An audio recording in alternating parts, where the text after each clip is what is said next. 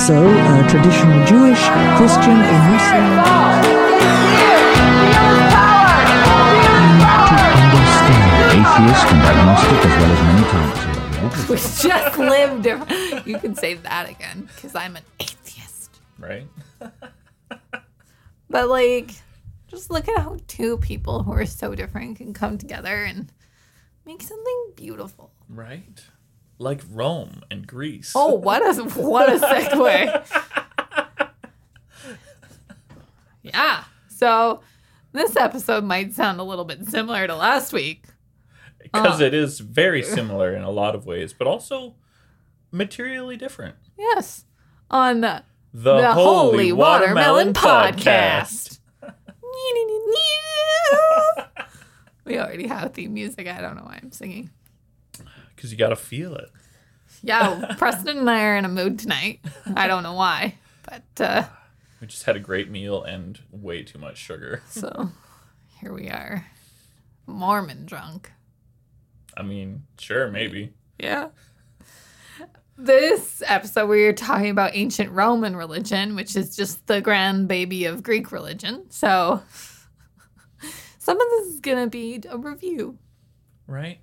In much the same way that English is uh, a weird pile of languages in a trench coat that went and beat up other languages in dark alleys, that's exactly what Roman religious tradition is to yeah. the rest of Southeastern Europe. Yeah.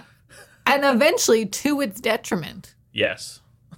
Which we'll get to in a few weeks. But uh, so the pantheon of gods in the Roman religion Um, is very similar to the Greek tradition. But as we go on with this little series, we'll also see that there are similarities with the Celtic and Norse, Norse pantheons as well to the Greek and the Roman.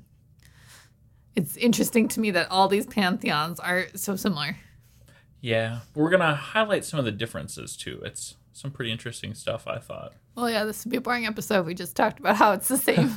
Let's just re-record the exact same episode with different names. Zeus That'd be the is worst. Jupiter. Hera is Minerva. Is she? No, I have that backwards. No. Athena is Minerva. Just good night, everyone. Uh, but uh, that's not why you listen to the Holy Watermelon. No. So, again, many aspects of the Roman tradition are based on the Greek tradition, but it, there is about a thousand years difference between when we really started to see the Roman tradition take hold. Yeah, it's interesting that Romans did change everything to fit themselves. Uh, they adopted a lot of things that they found elsewhere that they liked, and it's it's kind of funky. On the surface, it looks like it's the same gods with different names, and it's easy, really easy to just assume they all are just the exact same thing. But there's there's some important differences. I, I think it's an interesting sociological, anthropological mm-hmm. concept that they changed it to fit their culture, because you could probably argue that every, I mean, I'm thinking the big ones, Christianity and Islam, have done that. American Jesus is a lot different than, say, the Jesus that people still believe in in the Middle East. Yeah, or if you look at, you know, um, people say Islam's such a violent religion. Well, yeah, if you're looking at places like Saudi Arabia or Qatar, then yeah. But if you look at countries like Indonesia, uh, it's not the same Islam. Right. Yeah. So, anyway, interesting parallel. Yeah. Uh, Romans were really into their religion. Like, the Greeks were pretty religious as a general statement. The Romans were really into it. I, I think the difference between Greek and Roman is that, like, Greek, as we talked about, was kind of like Shinto. It's it's just the way you lived your life. Mm-hmm. Whereas Roman, from our research, to me, it really feels like there was this belief to it. There was... Like, they recognized there was worship, whereas Greeks was like, this is how you do your day. Pretty much. It, it became more of an actual religion yeah. in Rome, it looks like. Which is a weird thing to say when we have a hard time defining religion. Right. Yeah, it was commonly believed in the life of Rome that everything was really tightly tied to their piety. Any failure to satisfy the gods would ruin the nation. And, I mean, the decline of Rome and the rise of Christianity does illustrate that in a weird kind of way. It does. and, and part of that, too, is that they were happy to add to their pantheon, mm-hmm. uh, kind of like Hinduism, which mm-hmm. is funny that to Rome it was their ultimate downfall. In Hinduism, it's like, eh. They're still doing great. They're yeah. everywhere. uh, so the, the source of a lot of confusion in all of the study of what is Roman, the Roman gods, but also what's going on with their neighbors, is the Roman preference to see all foreign gods as manifestations of their own gods, which is really frustrating to somebody who wants to try and figure out, okay, but who was Minerva?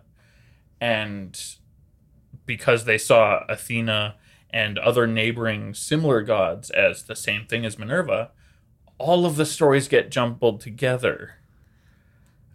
and it, you have to really dig to find out who was Minerva before this was happening. It's it's funny that you talk about this. I'm reading um, a historical fiction novel, but the author's clearly, like, big into history. Like, it's only a few steps away from being a historical novel as opposed to historical fiction. And it's about uh, Salisbury and Stonehenge and, and what used to be called Sarum in England. And I'm at the part where Rome has now made its way to the British Isles, and exactly that. There's, like, passages where they're like, oh, well, they called this thing, but it's clearly. Yeah.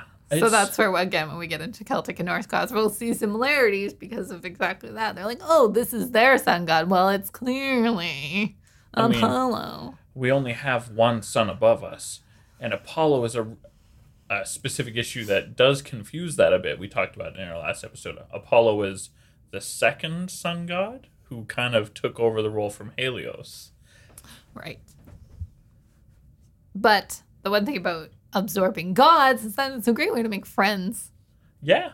I belong to an organization that's all about focusing on our similarities, and that helps us be peaceable to each other. It's great. We make good brothers that way. But it's really hard to properly understand what's going on in a person's theology when you have even this kind of prejudice. Yeah, and I, I mean... who knows how they felt two thousand, four thousand years ago. Right. But, like, if you did that today, that'd just be really insensitive to someone. Right? Oh, that's a very fascinating story that sounds like one of my stories that I actually think is better. A little bit, yeah. Yeah. So we've ta- more than a year ago now, we talked about various theological models, and I th- I think we even said that the Roman pantheon is up, and the Roman tradition is a pretty polytheistic situation. But for a lot of people, it was more henotheistic, where you would have people just worship one god rather than offer at several altars over the course, over the course of their life. But of course, you did have to recognize that there other were gods other gods, existed, yeah. But you just didn't worship them. Yeah, it's complicated. It's always complicated. It's amazing, and, and we might actually have to add an episode for this, but it's amazing between this research and then again this that I just happened to be reading this for a historical fiction book, that the concept of monotheism was, like, mind-boggling to these people. Absolutely. And to the point where it's like a joke that you would believe in one all-powerful god. So yeah. It's an interesting, again, now we're like, at least in the West, the concept of polytheism and multiple gods is, I don't want to say laughable, but I'm for sure for some people it is. It's definitely unfamiliar. Right. When Christianity was just forming, and or even before that, when the Romans were talking about the people of Israel, they saw the God of Israel as just another manifestation of Jupiter, or sometimes one of the other gods, depending on who was talking and what similarities they saw in their features and their aspects. And when Israel came around and said, no, there's only one God, and the Christians were, like, really aggressively saying, no, there's only one God. Yeah, that didn't make any sense to them at all. Yeah. That's fascinating stuff. So let's chat about all of these gods. So oh, we had the twelve Olympians, but there's even more than that here. Well, well, I yeah. know there's more than twelve Olympians, but... So the Roman system is really complicated. um, there, there is no Mount Olympus, which, of course, was an amalgamation of a lot of traditions to begin with as well. In Rome, there's so many different systems of the favored gods. It's kind of complicated. Oh, but, it is actually far more complicated than Greek. And part of that, yeah. I wonder if it isn't because the Roman Empire spread so far. I think that's and there were so many different cultures. Because I mean, you asked me, and we'll get to it, to research the afterlife, and I was like, I don't get it. There's too much. But sorry, carry on. So let's start with the gods that had cults that were officially state-supported cults, like the Church of England kind of state-supported cults. There were a handful of high priests, or um, their fancy name is actually the Flamines Maiores, the, the major priests. Uh, these three great priests would serve the three most important gods to the Roman state. Like going back before the empire, even before the Republic, to the Kingdom of Rome. And then, of course, this did continue into the Republic and... Actually, not so much into the empire.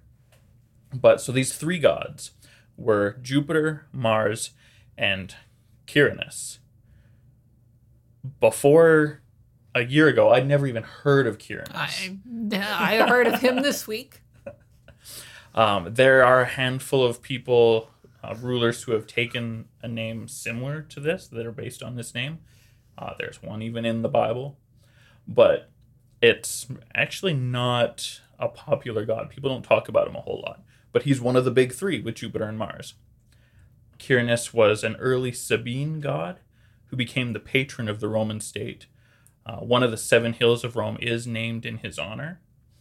So it's kind of a big deal, and yet so easily forgotten. Hmm. Then, of course, we have Jove, which is the Latin god of the sky. This name evolved into Jupiter, with the title Father added, becoming a little bit more familiar. And so that's why you often actually hear this interchangeable name, Jove, Jupiter. Uh, the moons of Jupiter, usually called the Jovian moons, that kind of thing. It's just where the name comes from. It, it works out well that I'm way. Picking up a Chilean bow. Yeah. And so, of course, he was revered by military commanders. They would pay homage to Jupiter, as he was the god that protected the Roman state. Kind of similar to what Ares did in the Greek tradition, but not quite the same. And so when the Romans received the stories of Zeus, they're like, well, obviously, this is Jupiter. So they just slapped the Jupiter sticker over the name of Zeus in all the books. So did they not, that's good. They must not have read all the stories then. Right? uh, as far as I know, before the sl- the... adoption of all the Zeus stories, Jupiter wasn't super rapey. And then he became super rapey. Yeah, I guess the Romans just didn't have a problem with Zeus. Uh, I don't know. That's weird. And then, of course, we have Mars, or Marty, depending on the situation, linguistically speaking. Uh, he was an agricultural guardian. And so in this role, he was revered by the defenders of Rome, which, of course, easily moved him into the position of god of war. So we have a month in the spring named after him because of his agricultural role. Uh, his transformation into a war god gave him something to do in winter, which, of course, is important. You've yeah. got to have something to do year-round. I have a winter hobby and a summer hobby. Exactly. uh, interestingly enough, Mars is actually said to be the father of the founder of Rome, which we'll get into a little bit later. Yes. Yeah, I did that. And so we've got those three major gods served by the the major flamens, which is, of course, a weird a weird word for priest that we've just kind of preserved sometimes. Flamens, flamens. I think flamens is more correct. Like the sports equipment and agricultural equipment store? Close to close to similar spelling, but not I just identical. Mean, that's pretty godly, that store. Right. And then there were twelve still super important gods, but they were served by the the minor flamens. Well, yeah, because after the twelve, then we literally have hundreds. So. Yeah. Which we're not going to get in today, kids. Ain't nobody got time for that. Right. We can only focus on the really important ones. So we start with Ceres, and she's the Latin goddess of agriculture. I said that weird, Latin goddess of agriculture. And the Romans decided that this was Demeter. Demeter stories were actually all about her. Uh, but they murdered her daughter's name to Proserpina. Persephone was done dirty. Persephone is a much better name. If you are looking for baby names, please, and like going back and forth, go with Persephone, not Proserpina. It's the Pina that gets me. I'm going to recommend that to a friend. I have a friend that's pregnant. I'm going to see if she wants to name her baby Proserpina. I like it. Oh, no. Uh, next on our list, we have Volturnus. He was the Etruscan god of the Tiber River, who was later replaced by the Roman Tiberinus. Makes perfect sense. New culture, taken over, gets to name the river the way they want, became the Tiber River, god with an appropriate name. Perfect. um, I went looking for it, and I couldn't actually find the Etruscan name for the river, just the Etruscan equivalent of the name Tiberinus. It was kind of annoying. I looked for a while, and I was like, fine, I can't get it's it. Fine, yeah. uh, then we have Falacer. Falacer? Mm-hmm. Falacer. Don't be a dick. Don't be a dick. He's he's an old Italian god. Go figure. Um, and the, the Italic people are a subset of what is now modern day Italy, like the Latins and the Romans subsets. Yes, and that's actually where the name Italic font comes from. Yeah. Yeah. Anyway, uh, so there's very little known about Falacer today, but he lost all his popularity during the rise of the Roman Empire. Which, with a name like that, it's ironic to me. Right? Because even back then, they were drawing phalluses oh, on everything. Absolutely. Uh, I don't know if it's even a coincidence or if he is deliberately named the god of phalluses. I don't know what the deal is. I could find almost nothing on this guy. There you go. Which is better than some of these twelve, unfortunately. Mm-hmm. uh, next on our list, we have Flora. I bet you can guess what she's the goddess of. Is it Flora? Exactly. Wow. Uh, Flora was the old Sabine Italian goddess of flowers and the spring. Nice and simple. There you go. Farina was an old Roman goddess of water. Nice broad category there. What a great name, too. Right? It's like the, the fury of bubbling water, of, of ra- raging rapids and whatnot. Mm. That's kind of cool. I like it. Palatua was the patron god of Palatine Hill, whose cult did not survive the end of the Republic. Never heard of him, so. Right? And these were major gods in the Republic time, or at least at the beginning of the Republic. And nobody talks about them. Right. Anymore. I mean, as we get on, we'll hear more names that people are more familiar with. But yeah. yeah, these are not, these feel obscure. Yeah, but they were super important at one time. Pomona was the goddess of fruit and may have originally been Umbrian. Yeah, it's kind of kind of fuzzy there, but one of the regional neighbors brought over into the Roman idea. And I like the name Pomona. It's where we get the word pomme, uh, which is the French word for apple. It, it used to be just the generic word for fruit, but languages evolve, now it's apple. Weird stuff. Pomme de terre, apple of the earth. Exactly, or fruit of the earth.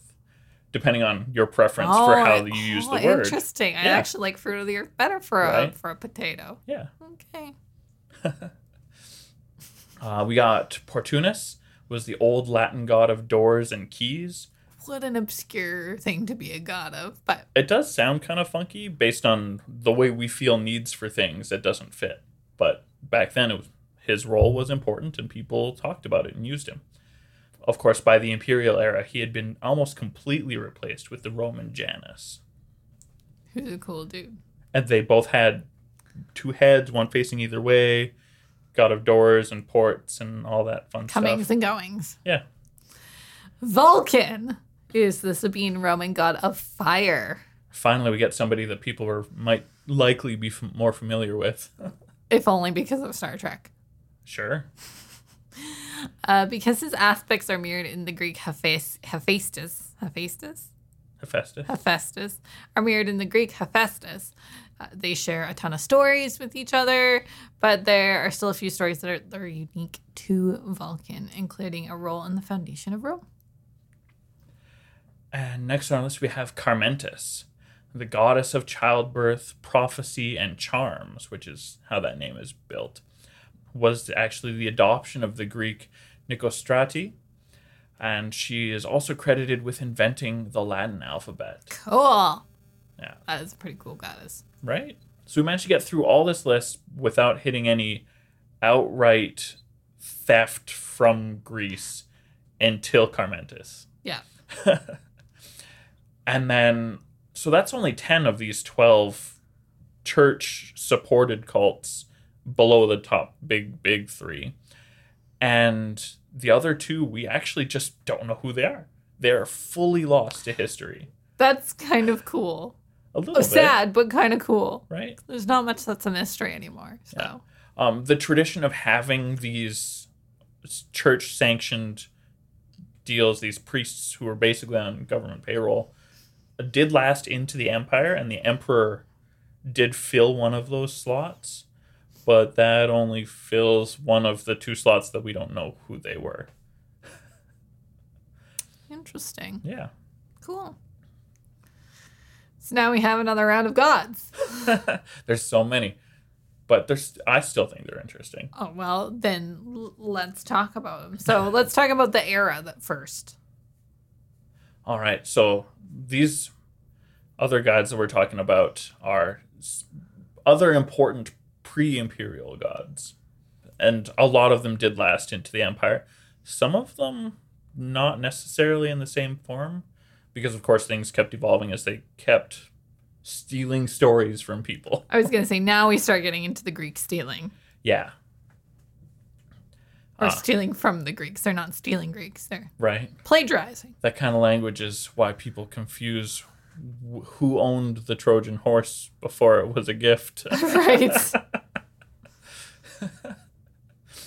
uh, so let's start with uh, the really primitive primal gods that they had. Uh, we had Sol, the primitive male personification of the sun, and uh, sacrifices, of course, ensured his return. He was equated pretty fairly with the Greek Helios, just that's the sun personified. A lot of the gods being counted as equal, really easy to argue. But, I mean, the sun is the sun. That's the deal. That is the deal. Just like Luna, the female personification of the moon. Uh, of course, her identity got really complicated as Roman traditions incorporated more gods and gave moon duties to other people as well. Kind of like when Apollo took over sun duties. She is the one. Sailor Moon. Third song of the night in my head now. Uh, so if you remember your Greek gods, Selene was the equivalent to Luna, the sun goddess. And then then Artemis gets in there too eventually. Yeah. Let's not. Because of Apollo. Because of good old Apollo. So Tellus, or also known as Terra, was the female personification of the earth, and her Greek counter, or oh, and her, and her counterpart was Calus, the personification of the heavens. So in Greece, this would be Gaia and Uranos, or if you like butts, Uranus. I love butts. I went so long in my life before somebody told me, no, no, it's pronounced Uranus. I'm like, that makes sense. You're like, that's more appropriate. Uh, and next we have Saturn, who was the god of the land that was later called Rome. He was the giver of all good gifts and the actually the closest thing the Romans had to a monotheistic god. Hmm. It was kind of interesting. Not that they were monotheistic, but that he really did... Uh, close to all-powerful. More or less. Like, he looked a lot like the way that the Israelites saw Jehovah. I heard Yahweh recently, and I was like, no. Oh, no, no. That's not okay. No, I don't like that. Don't like that. I was like, Yahweh, excuse me. Excuse yourself. Uh, there there are a couple of pronunciations that I find perfectly acceptable. Yahweh is, is not, not one of them. Too funny. uh, I think it's really interesting that Saturn's day matches on the weekly calendar where the Jewish Sabbath falls, Saturday. Mm-hmm. And that's just nifty to me. Uh, of course, his character changed completely when he was mapped onto the Greek Cronus, and he became this terrible, terrible yeah, Cronus fiend. Isn't great, yeah. No. Just kind of gross. Oddly enough, there was a near approximation to the Christian Holy Spirit in Genius. Oh. Uh, of course, Genius has actually evolved a lot over the course of Roman history, and it barely survived into the imperial imperial era. Uh, during which time the word was simply applied to the soul of every man, or sometimes family or household, uh, but not women. Oh. They were said to have the spirit of Juno, which is kind of cool because Juno is a figure that actually survived. I mean, yeah, that is good. Now, Juno is the mother goddess, so Greek Hera would be the equivalent. She also, I mean... filled a lot of roles as Rome evolved, but... yeah, we can't really say a whole lot more about Juno without contradicting some scholars or others. She was a complex figure that, yeah, kind of a mess. She filled, wore a lot of hats. Don't all women. I mean, definitely an awful lot. I can't speak for all of any group. Okay. Most women. Sure. I'll accept. Thank you. uh, Lucrii is kind of interesting. The god of money and trickery in ancient Rome. Lokii? It, it, it does kind of sound like that, and it helps that they actually do match up on the trickery business. Uh, Lucrii is kind of, well, it is where we get the word lucre, which is just dirty money. And so Lucrii was fully replaced by Mercury, who was the Roman response to Hermes. Which is um, the messenger. Yeah. If you'll remember, the messenger god. Yeah. And his cult was actually mostly adopted from the Etruscan cult of Terms, uh, who also shared several aspects. So there's like a lot of gods happening in this one. Right. Uh, remember when we talked about um, Hermeticism and Hermes Trismegistus? Trismegistus. Every character attached to Hermes Mercury is basically a composite of a whole what bunch of... everybody in the neighborhood could think to say about this guy. It's really messy. Just like they put up a whiteboard one day and we're like, let's brainstorm and not eliminate anything. Yeah, it really feels like okay. that. So that's not how you brainstorm, kids. No, you do need to eliminate the bad ideas. Yes. At the end, of course. Sure. I mean, yeah, if but you, you eliminate bad it, ideas too soon, then... Like, you might miss out on a good idea. But at the mm-hmm. end, you definitely need to. Do you know what this podcast would be called if we did not eliminate bad ideas? Not something as good as the Holy Watermelon. That's for sure. I think it's going to be Katie and Preston Talk Religion. So. Uh, I'm glad we settled on Holy Watermelon. Right. Oracus was worshipped by both the Romans and the Etruscans as the god of the underworld until Greek influence turned him into Pluto. Well, fully replaced him with Pluto. But the Greeks had Hades in the in the underworld. If you remember, last episode we talked about how Pluto was the nickname given to Hades oh, so right. that you didn't accidentally gather his attention. Or, well, they, they usually said Pluton, depending right. on how it was used in a sentence, right. of course. Funny business. Pluto was a fully Greek name that the Romans just adopted. Weird business. Liber, or Liber, Liber. Definitely Liber, not Liber. Liber was the god of wine and plebeian freedom, Ooh. Which of course made him really easy to replace with the drunken Greek god. And we'll get into the details of that replacement oh, a little later, too. Kind of on the edge of our seat. Right?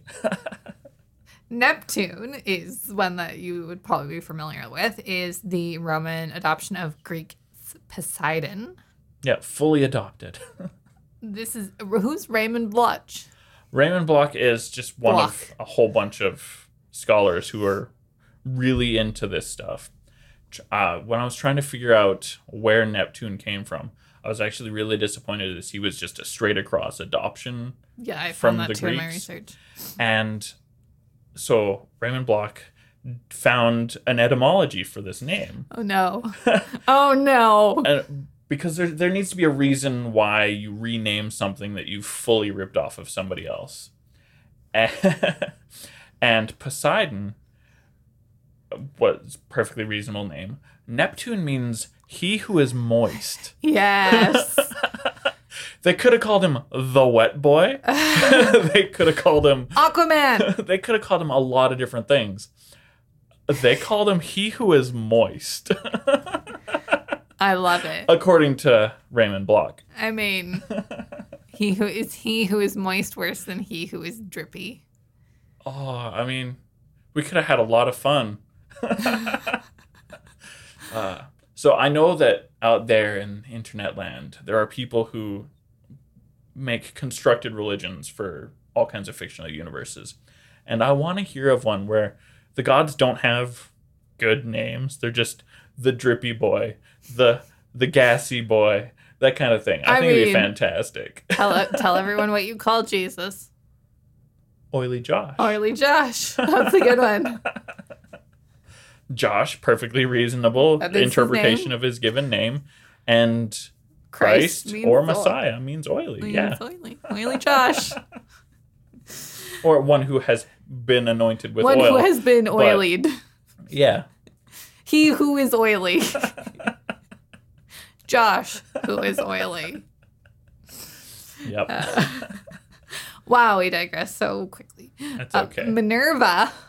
Minerva McGonagall, kidding. Uh, Minerva was the personification of intelligence and the plan of the cosmos. And she was treated as a strategist and domestic protector. So very similar to Athena. Yeah. There's there's a reason Athena got mapped onto Minerva. It's my mapping sound. Well done. The hesitated clap. All right. Uh, next on our list, we have Diana. Again, reasonably well known. Very complex Italian goddess. Her cult saw her as the perfect role model, being a guardian of the wild while also a hunter. She was also associated with the moon a little later on, as well as a keeper of the dead and of crossroads. Uh, also indistinct persons of Luna or Selene and Hecate. Diana was also part of a minor triad with Virbius and Egeria, personifications of the woods and waters, respectively. Cool. Yeah. And that's with Artemis. Exactly. Vesta is the goddess of the hearth, and I even think their names sound similar, Greek Hestia. Well, especially if Vesta was ever pronounced Westa, that's awfully close to Hestia. Yeah. She doesn't have a ton of stories about her, but was called a virgin, which is also weird because there are ancient tales of her fire producing a penis to impregnate women. What? Fire penis. Right? What a dramatic story to contradict the label of virgin. She could teach Mary a thing or two. Right. uh Yeah. Some interesting gods. Like I mentioned before, there's a little bit of an issue with Greek-Roman equivalents. Many Roman gods were effectively replaced by Greek gods, though they did keep the Roman names. Some Greek gods were just straight up adopted into the Roman tradition and were Romanized and blended with pre-existing gods, known among the Romans and their closer neighbors. and most Roman gods were distinct characters who happened to share a patronage. Some are lost forever, others are buried under Greek stories, which helps build the false analogy. Um, even in the fifth century, uh, before the Common Era, scholars like Herodotus preferred to study the gods as though they all existed across cultures, known by different names. And unfortunately, this philosophy influenced the way Roman cult leaders and storytellers adapted Greek stories to their local gods. It became common for writers to use the names of gods with similar aspects fully interchangeably, so that in the Christian Bible, for example, Mars Hill in Rome is identified as Ares Hill in the Greek text.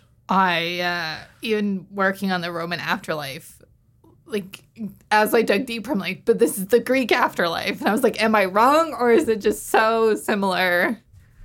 I can't see the forest for the trees. It It's messy and complicated to find the difference a little bit, yeah. yeah.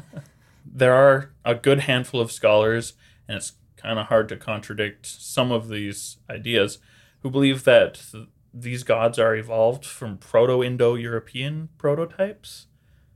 Um, the problem with the hypothesis is that this denies the ability of cultures to create gods independently. Like Sol and Helios could have just come from the same story from further east. Right.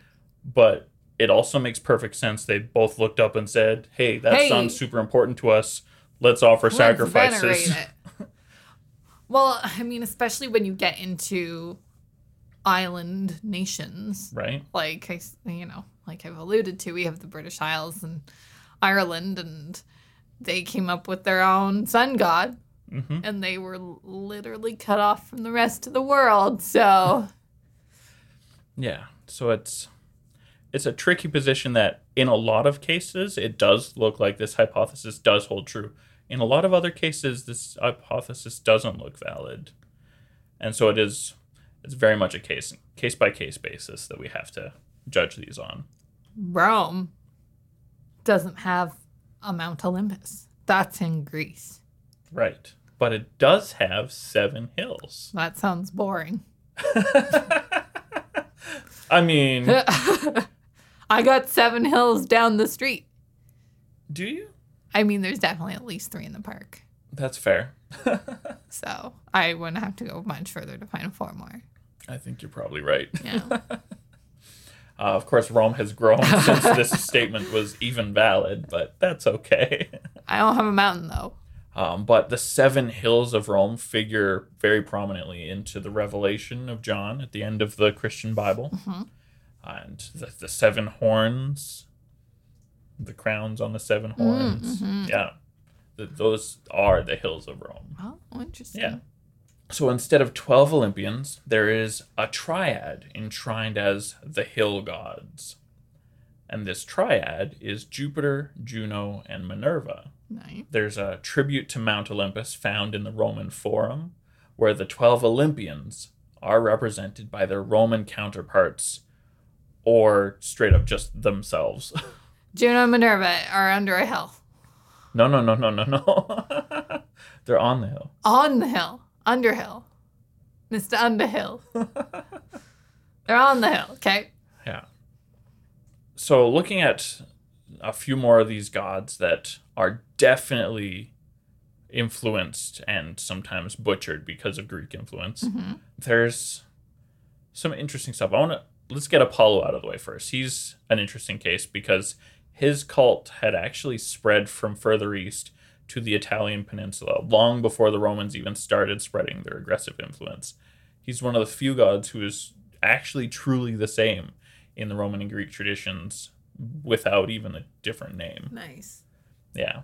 What a guy. Right?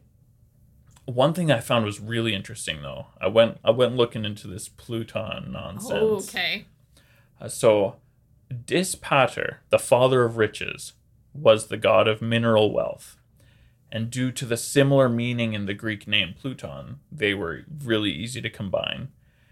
And the association with the underworld, because of who Pluton was in the Greek tradition, just kind of forced its way into that syncretization, which just straight up pushed Orcus out of the picture. Wow. Poor yeah. Orcus. Right? Uh, so sometimes, you know, we'll see that there's, you know, a different version of this god. Pluto is Hades. He's not the Roman version of Hades. He just is the Greek Hades living under Rome. Wow. Yeah. I mean, the underworld's probably pretty big, so. It would have to be. There's been a lot of dead people in the course of history. Then, of course, we have Mars, uh, who is similar to Ares in the Greek tradition. So he was a force of agriculture, stability, military support, peace, but he was later mapped on to Ares, the god of brutal warfare. And therefore, Mars adopted Ares stories and traditions. Thanks to the Greek influence, yeah. Good old Greeks. Bacchus. Bacchus is cool. I uh, swear to you that the Portuguese name for Bert is Bacchus in Sesame Street oh, okay. and Rossamo. Oh, we've got lots of benign figures named Dennis, too. I know, but it's great watching it redubbed and him going, Bacchus! Sure. uh, Bacchus was the Greek god who replaced the earlier Roman god Liber. Uh, he's also known as Dionysus. The name Bacchus was apparently more popular in Rome than Dionysus, and it's connected to the Greek word bacchaea, which means a drunken frenzy. There's a little bit of argument back and forth on whether, which came first, that whether the mania was named after the figure or vice versa. I'm leaning towards this new name for Dionysus coming from the drunken the frenzy. Drunken, yeah. But I'm sure there's loads of people happy to disagree with me, and that's that's what scholarship is. It's just like we found with Hades and Pluto, Bacchus is Dionysus. He just kind of stabbed Liber enough that Liber stopped being around. That's rude. More or less. And you know who else suffered the same fate? Minerva. Yeah. Yeah, so Athena replaced an awful lot of local domestic goddesses. So the name Minerva still kicks around, but it's basically Athena. Yeah. Venus is kind of cool. Mm-hmm. Uh, lots of reasons people would like her. The Boobs. Roman goddess of desire, love, sex, and fertility.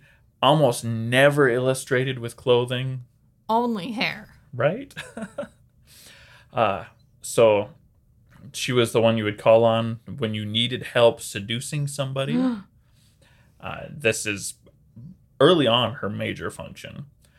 And she, because of that, she's fairly equal to the Greek Aphrodite, apart from her older stories that would obviously distinguish them.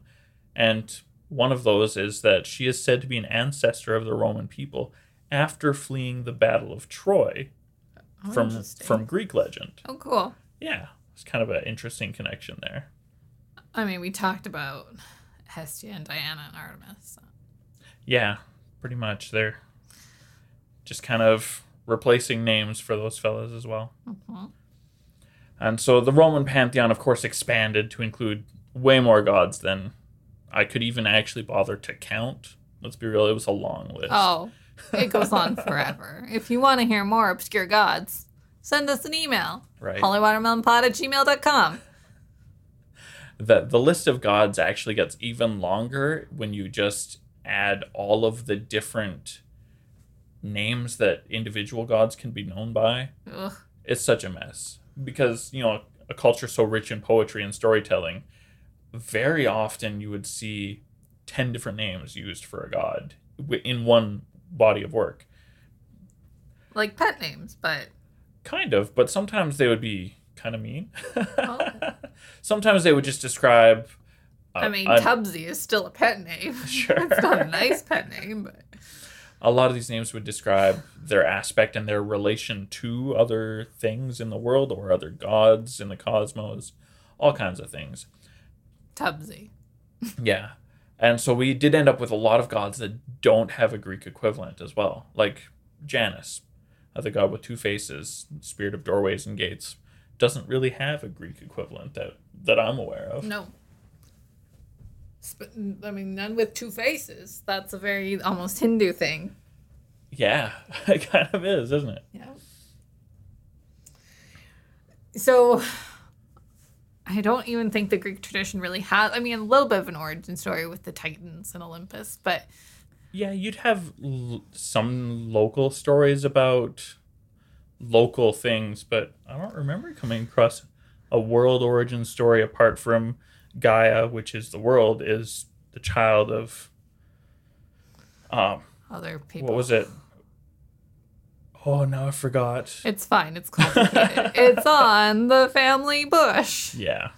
Uh, but Rome has a godly origin story, which I'm sure some of you are familiar with. So Mars, the god of war, conceived two twin boys, Romulus and Remus, with a Vestal virgin, Rhea Silvia. Obviously, she was not a virgin. I mean... It caused some problems. This conception. So the trick here, so a virgin would be somebody who was never married, and it is usually culturally appropriate that they would also be a virgin the way we know the word. So probably up until this point, she was, she was. a virgin the way we know and this, then she the wasn't. word. Good old Mars. What a scamp. Vestal, of course, meaning that she was a servant of Vesta who would tend the fires. Mm-hmm. Oh, she got a peanut fire penis. Not this uh, time. It was Mars. This, Mars's real penis. Um, so Rhea's dad was King Amulius and didn't like that there were now two little boys that might want the throne. So he chucked these kids into the river Tiber to die. Better than eating them like Cronus. I guess so. Uh, they were saved by Tiberinus, the god of the Tiber River, um, in an area of what is now Rome. And if Romulus and Remus were raised by a wolf, so that's often why, you know, Remus Lupin is his name. It's associated with wolves. Wolfie McWolferson. If you weren't paying attention to the third book of Harry Potter, his name is... The, the Defense Against the Dark Arts teacher's name is Wolfie McWolferson. Yes. And he's a werewolf. Who would have no saw that coming? Saw that coming. Um, so one of the brothers ends up in jail. The other one rescues him. Then they fight over where to put the, I think it's the temple on which one of the seven hills. And then they have a fight. And Romulus kills Remus. Some Cain and Tragic. Abel, some Cain and Abel vibes going on here. I don't know right. which one came first. I'm actually quite curious. Um, and Romulus went on to found Rome. Oh, no. Eulus. Uh, so Rome was founded by a demigod. That's kind of a cool story. I like it. All right. But seriously, which one came first? Cain and Abel or like the story? I mean, obviously, chronologically, Cain and Abel would have come first. But when was the story written? When was the story told as we know it in Genesis today yes. is really, really hard, hard to, to pin down. Okay, I'm just curious. All right. So similar to the Greek tradition, the Romans built shrines and temples to their gods, as you would expect. If you paid any attention to the cool architecture in the world, this probably would have come up in your Googling or your real genuine studies. They're different. Usually. uh, prayer appears to have been more common in the Roman tradition than mm-hmm. in Greek tradition. They believed that sacrifices wouldn't work without an accompanying prayer. Makes perfect sense. That's the tradition I grew up with, too. Just because uh, anything without a prayer is just a barbecue. Right. Mmm, pig. Of course, uh, part of sacrifice was, like we said, animal sacrifice, a barbecue. The human, holy barbecue. The holy barbecue. Um, human sacrifice was rare, but it definitely happened. Uh, Romans believed that human sacrifice was barbaric and inappropriate, except on the rare occasions when it was meaningful to have a ritualized execution of your enemies. Yeah. I found one account of um, a couple of Celts being... ritually buried under a statue, which is not the best way to go. No, that's terrible. Yeah.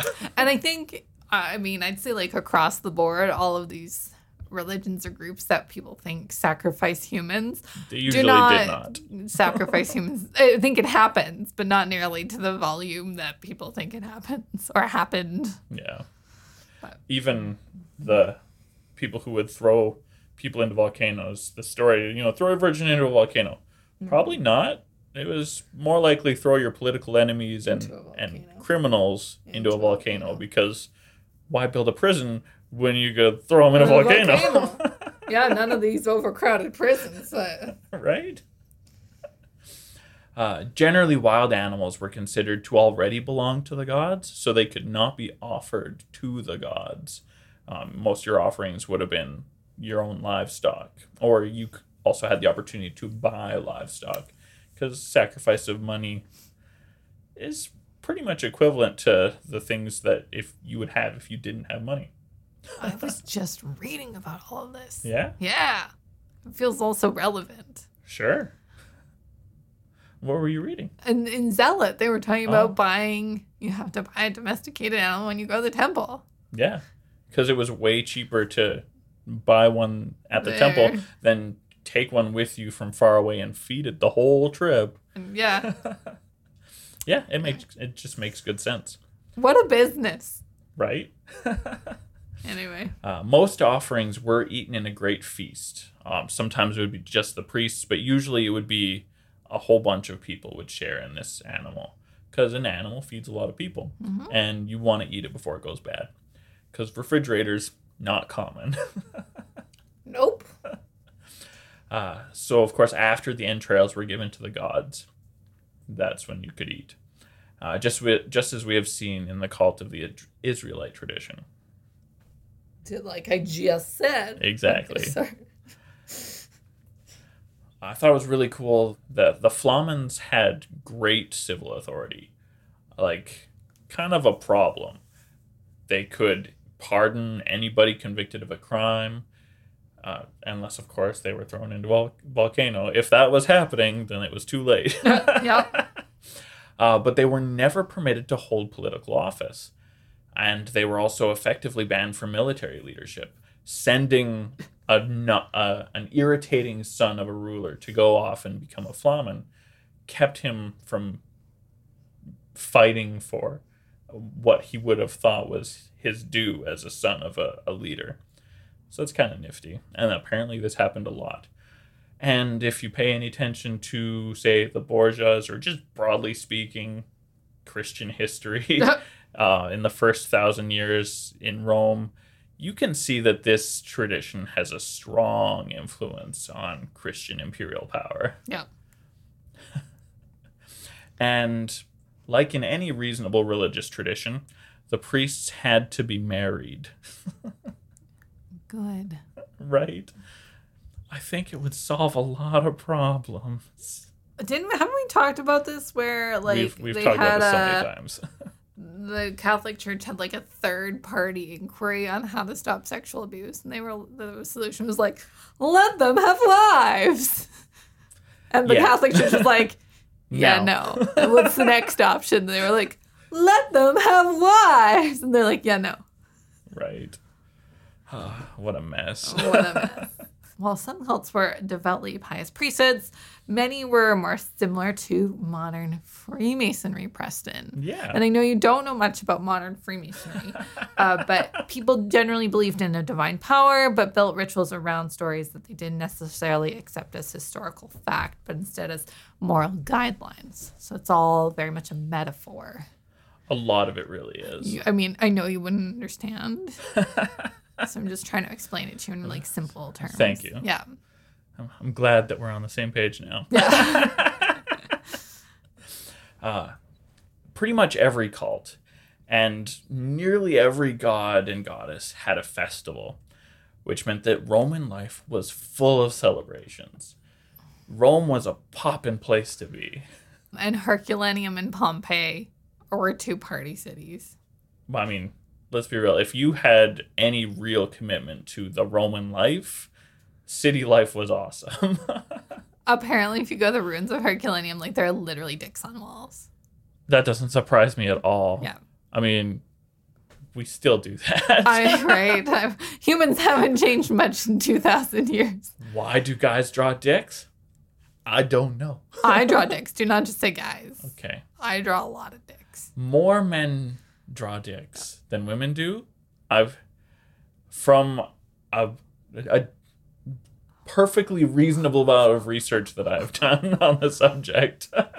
I feel like a social media poll is going to I mean, happen. We can poll our audience. We do have actually really close to an even split between people who identify as male and people who identify as female. Ladies, let me know if you draw dicks, because I draw a lot of dicks. And I think a lot of women draw a lot of dicks. Please let us know. Oh, my goodness. There was a site. Oh, I don't even know if I could find it again. And it was like a drawing website. And you'd, like, draw something, mm-hmm. and it would morph into a penis. Like, no matter what you drew, it would turn into a penis. And then if you're on your phone, if you shook your phone, the penises would wiggle. It was the best thing ever. I got to...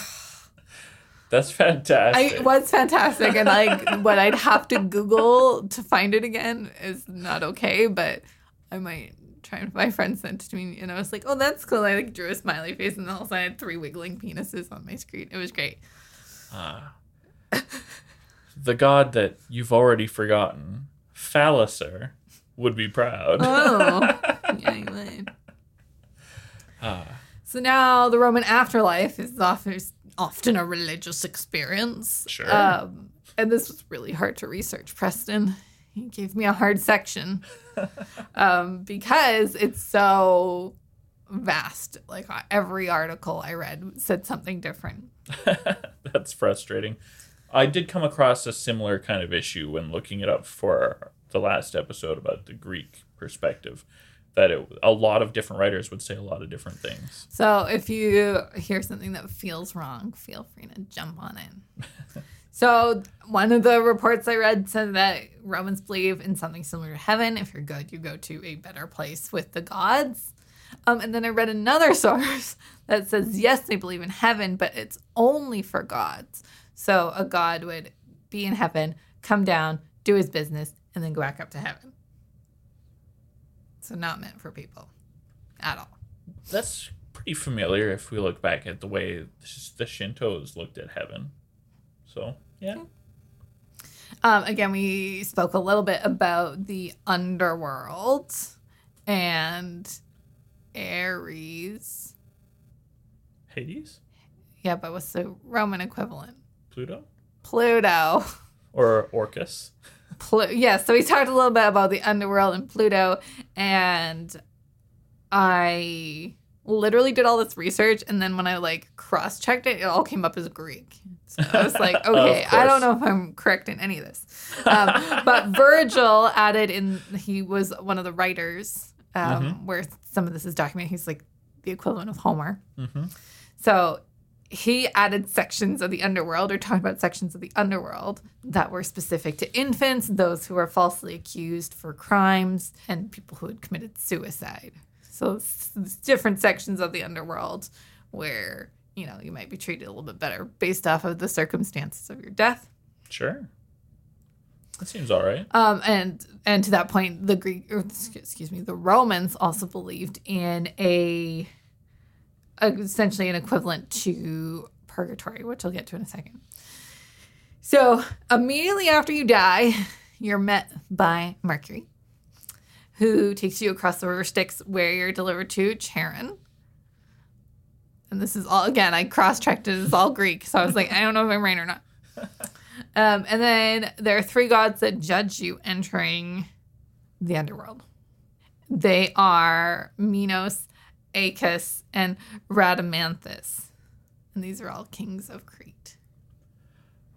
What a weird place to pull all of the gods who judge the dead.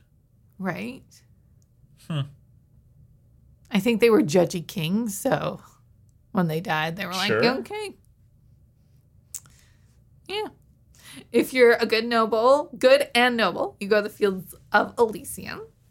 And if you're just a regular person but good, you go to the plain of Asphodel. Now, if you're bad, you go to Tartarus for punishment, where you are tortured by Furies. And a Hydra guards Tartarus, which is pretty badass. That sounds like slightly better defense than a three-headed dog named Spot. Because uh, when... it was fluffy. I'm actually not talking about Harry Potter this what? time. Wow. Uh, Kerberos means spotted. Aww. Yeah. So Aww. Hades named his dog Spot. That's adorable. It is. Oh, my little heart is melting. Uh, but a Hydra, uh, traditionally you cut off one head and two take mm. its place, yeah. which means terrifying. The guard of Tartarus is a lot harder to beat and a lot more terrifying. Yeah. Um, but Tartarus is like the Catholic purgatory, so you don't actually stay in Tartarus forever. You stay until your punishment is up, and then you move on to where you're supposed to go. Interesting twist. I like it. I, I you know what? There's obviously like a lot of things I don't agree with in Catholicism, but I, you know, if we were trying to like correct people's behavior through religion, I like the ideas of purgatory or Tartarus, mm-hmm. not where like we scare people and eternal tra- hell eternal hell and traumatize them. But yeah, absolutely. Do I want to see Hitler get some comeuppance? Yeah. That doesn't seem fair that we both get the same free pass, but, you know, I also don't think scaring kids into um, religious trauma syndrome is okay either. So, right. Anyway, I digress. And then another aspect of the afterlife I found are the demons. Or demons. Demanus does Demanus. map over onto the word demons pretty effectively. And they're spirits of the underworld. And so, again, I found two parts to this. So it is your your spirit is a demanus when you pass, and you join them when you die. And these spirits were worshipped at the Parentalia Festival, which was a nine-day festival meant to honor your ancestors. So another Roman party. Man. Makes all of us who do the Day of the Dead thing for a day or two look like... pussies. Yeah. But but then I found sources that said that the, these demanus don't reside in the underworld. They reside on Earth as... You know, I mean, for all like, of the haunting stories that we've had throughout literally all of history, I mean, that makes sense. Right. So I'd like find something and be like, oh, cool. So they're underworld spirits. And then I'd Google it and they'd be like, no, they're earth spirits. And I was like, okay, I give up. They're around. They're around. Somewhere. And then when Caesar was high priest, he said that there was no life after death. Which Caesar? I don't know. It Good just said Julio? Caesar. Oh, okay. I assumed Julio. Okay.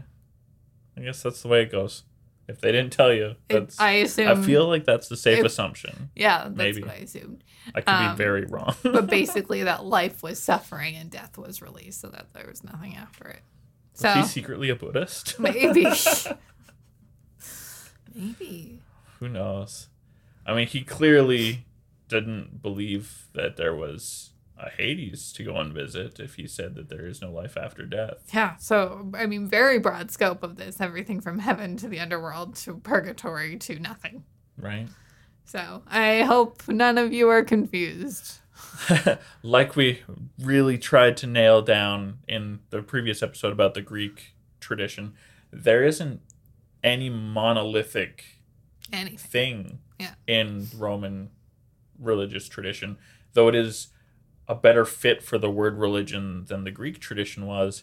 It's still a lot of different cults and a lot of different beliefs existing and coexisting in the same place. It's not homogenous. It's a mess. It's like...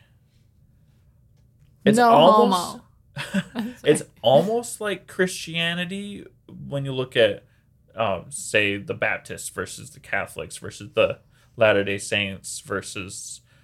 literally G-dubs, every other yeah. group. There's a fair bit of difference, but it's not actually a fair analog either, because they all really highlight a specific god as this is the one that really earns our devoted worship. It's all funky stuff. It all comes back to Katie's religious analogy of ice cream. It's all vanilla ice cream. Oh, yeah. Uh-huh. Yeah, I'm I'm going to need you to... Am I explaining my, finally on air, my ice cream analogy th- of religion? I think that would help now that you've brought it up. Okay, Katie's ice cream analogy of religion. It's all ice cream. Mm-hmm. All of it. Mm-hmm. And... Some people don't like ice cream. Some people don't and that's like okay. Some people don't like ice cream. It's all okay. But then you get Christianity. Let's say Christianity is vanilla ice cream. And Latter-day Saints is vanilla with chocolate chips. And Jehovah's Witness is vanilla with caramel swirl. And pick another. And Anabaptists are vanilla with M and M's. And... Right? It's sure. all vanilla ice cream. Sure. At the end of the day. And then you got Islam, which is like chocolate ice cream. And you have your Sunnis and your Shiites. And you got some Rocky Road in there and, and whatever. And then you got Buddhism, which is strawberry. And maybe you throw some, some, some something in there. Anyway, it's all ice cream. And you have all your flavors. And you have your base flavor. And then you have your mixings. And then this is where it's a great analogy is my problem. And why I do this is that some people only try vanilla ice cream and they say vanilla ice cream's the best. It's the best flavor, period. And I go, but have you tried chocolate? And they go, why would I ever try chocolate? That's stupid. And that's why I have sampled every flavor and then decided I don't like ice cream. But have you really sampled the flavors? I mean, I think I've sampled more than the average bear. I think you have read the ingredients list and haven't tasted them. Oh, elaborate. To really experience the ice cream uh-huh. is to taste it. And I can't I, I can't say with confidence that you've gone and experienced any one religion. Wow. What would I have to do to experience an ice cream cone? It's a little bit more than visiting a church. That's the trick. But I still think I've had more dabblings in ice cream than the average person. I think that you are far more familiar with the ingredients list than the average ice cream eater. Even though I don't eat ice cream. Yeah. Wow. I like this analogy. I just don't think that it's... Some people get upset about chocolate and they haven't even read the ingredients list. Right. And that bothers me. Yeah. That is absolutely the reality. And that does suck. Hopefully, as we share this understanding of what is in the ice cream with the world, people stop being dicks about it. See, I feel like, you know, when they give you that, like, little spoon uh-huh. to see if you like it. Uh-huh. Like, I feel like that is, like, going to a church service of something that's not yours. I'm not saying I've Maybe. had a whole bowl or a cone. I'm just saying I've had, like, a little. You've had a little taste without the full experience. Yeah. Not even enough to fill your mouth. No. But just, just, in... just that little wooden scoop that you I... still remember the way the scoop tastes. Right. Literally, my mouth tastes like wood now. Right? Because, I, I mean, and I, you're right. Like, I definitely do not have a full experience of a lot of religions. But I think to anyone to step out of their comfort zone and to go to a real place of worship that is not their own is a pretty bold move. It is. And I'd like to do more and of it. It's a good move. Um, but if anyone's out there wanting to try ice cream, I think they need to know that that's a bold move and to be mm-hmm. proud of yourself yeah. for taking that little sample stick and going yeah so give me at least a sample stick okay okay and in, lots of ingredients list, a handful of sample sticks, no sure. bowls of ice cream for me. I'm on board. Okay. I feel like that's a mini episode that we just on Katie's ice cream analogy of religion. Maybe. um, so I guess we should like quickly summarize the Roman religion. Roman religious traditions, hella complicated. Whole lot of cults, whole lot of gods. basically more or less peacefully coexisting. That you've got neighborhoods of people who are happy to celebrate the feasts of multiple gods. And maybe they don't necessarily actually believe that there is a personified sun. That's not a problem. You still go on living the life and offering your sacrifices because you really need the sun to keep coming back every spring and every morning. Yeah. Don't we all? All right. Well, you can follow us on our social media. Facebook, Instagram, Discord. We've got Patreon, where we've got a good handful of exclusive content. We've got a stop, a stop. We've got a shop where you can buy merch. And and I'm just going to put out in there, if you can give us a review on iTunes, leave us five stars, follow us on Spotify, subscribe to us on iTunes. That helps the algorithm so much to get us found. So that would be huge. If you're listening, g- get us some growth this year. One of our resolutions for twenty twenty-two is to grow this puppy. So any little bit you can do is huge for us. Share us with your friends. Yeah, send it to your bigoted old grandma. uh, I mean, maybe she needs it. Well, she probably does. Peace be with you. By the late Middle Ages, the Christian prophecies had fulfilled itself.